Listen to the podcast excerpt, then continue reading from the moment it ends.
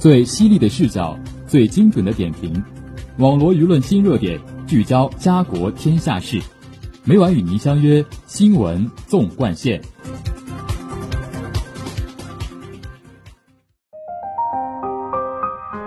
新闻每天发生，视角各有不同。欢迎收听今天的新闻纵贯线，与我一起聊新闻，说天下。我是今天的主播季子涵。今天由我为大家带来科技风云新闻，下面就让我们聚焦今天的资讯。三月十八号，广东巨华新型显示研究院、国家新型显示技术创新中心近日获科技部批准组建，这是我国在新型显示领域唯一的国家级技术创新中心。新型显示技术中心将立足新型显示领域发展全局。突破一批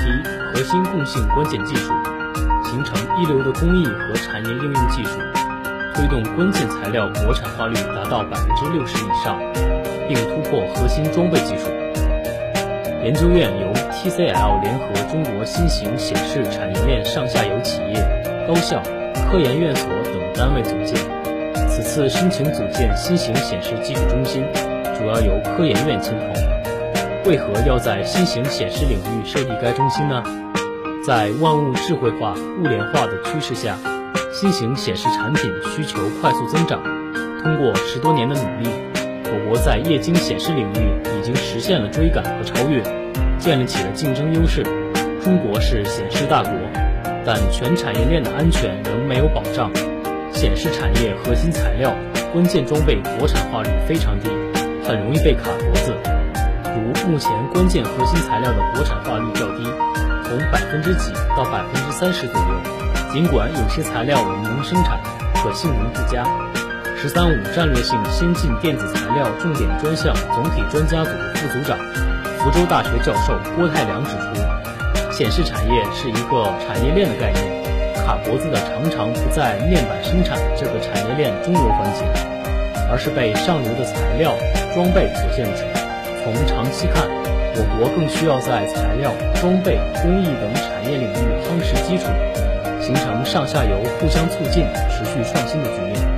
造成这种卡脖子窘境的，既有上游材料厂商技术和产品本身的问题，也有产业链上下游衔接整合不够的问题。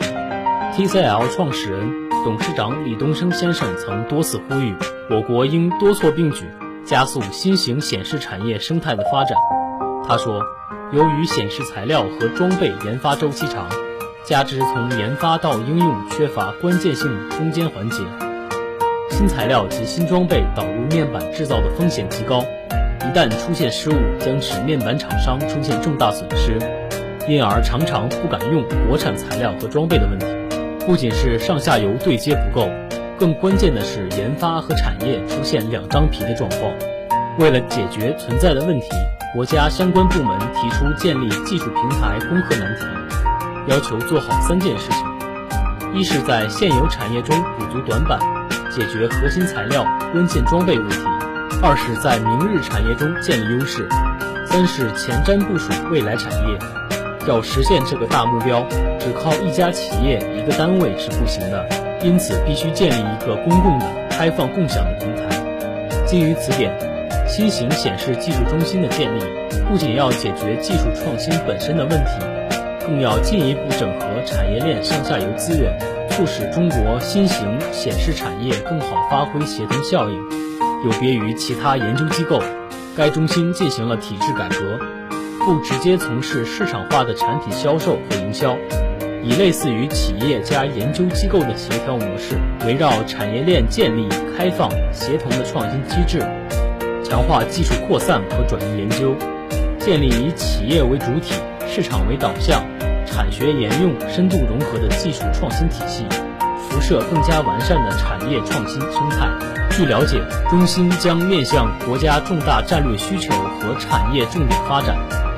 根据新型显示领域的技术发展特点，充分利用和发挥各参建单位的优势。面向新型显示产业链的各垂直方向，分步组建创新分平台。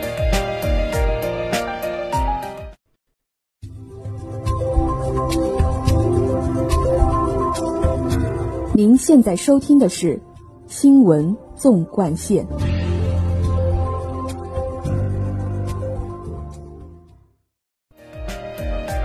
下面请听第二则资讯：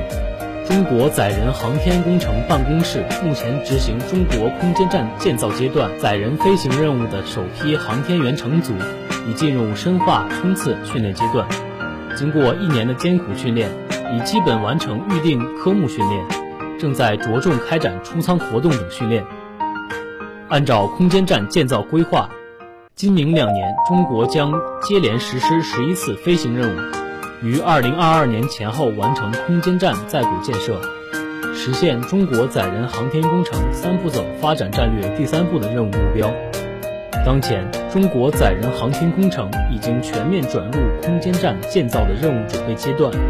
空间站核心舱等各舱段研究进展顺利，空间应用系统正在开展空间站科学实验研究阶段以及运营阶段应用任务论证工作。中国航天科技集团五院负责空间站等载人航天器的研究工作。目前，大小组合总装和地面设备展开正在有序进行。空间站核心发射场试验队出征进场后连续奋战，而与此同时，飞控试验队也进入到紧张的冲刺备战阶段。与此同时，中国航天员科研中心正积极备战空间站任务。文昌发射场实验队已进场执行任务，酒泉发射场实验队已基本完成任务准备，整装待发。当前，空间应用系统核心舱任务产品已顺利通过出厂审评。为保证空间站任务以及研究计划顺利进行，空间应用系统科研人员在做好疫情防控的同时，依然在发射场一线紧锣密鼓地忙碌着。全力奋战中国载人航天两年十一次的超级任务。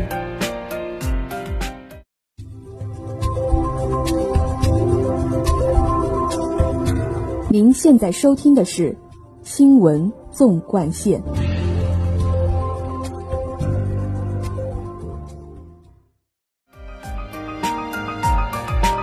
下面请听第三则资讯：看得更远、更清，是人类的不懈追求。中国科学技术大学潘建伟、徐飞虎团队实现超过两百公里远距离单光子三维呈现，首次将成像距离从十公里突破到百公里量级，为远距离目标识别、对地观测等领域应用开辟了新道路。该成果近期发表于期刊《光学》。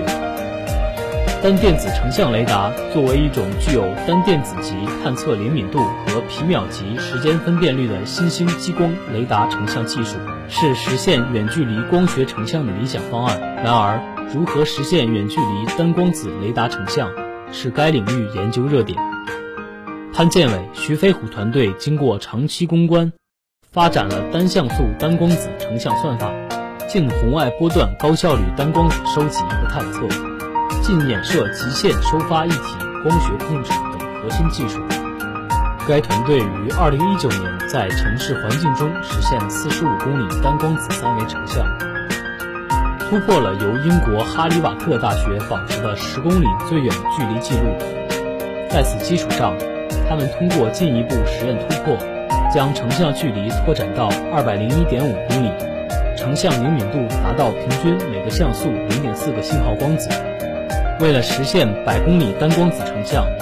该团队搭建全新的单光子雷达系统，并发展了针对远距离成像的多项新技术，包括原创的时间滤波抑制噪声技术、自主研制的小型化高效率红外单光子探测器，对整套光学系统进行光学镀膜。基于全新的单光子雷达系统。他们于二零二零年一月在新疆的高山上对百公里外的多个目标进行三维成像，并测试了单光子计算成像算法。结果显示，该系统可以在两百公里范围内进行准确的三维成像，成像灵敏度达到单像素单光子。该成果对面向低功耗、高分辨率等实用化需求的远距离激光雷达研究具有重要的应用价值。审稿人称赞此次成果在远距离成像上的成就令人印象深刻，是远距离单光子成像中的一次壮举。节目的最后，让我们来关注一下明后两天的天气状况。明天是三月二十八号，星期日，阴，十三至二十二摄氏度；后天是三月二十九号，星期一，小雨，十三至二十五摄氏度。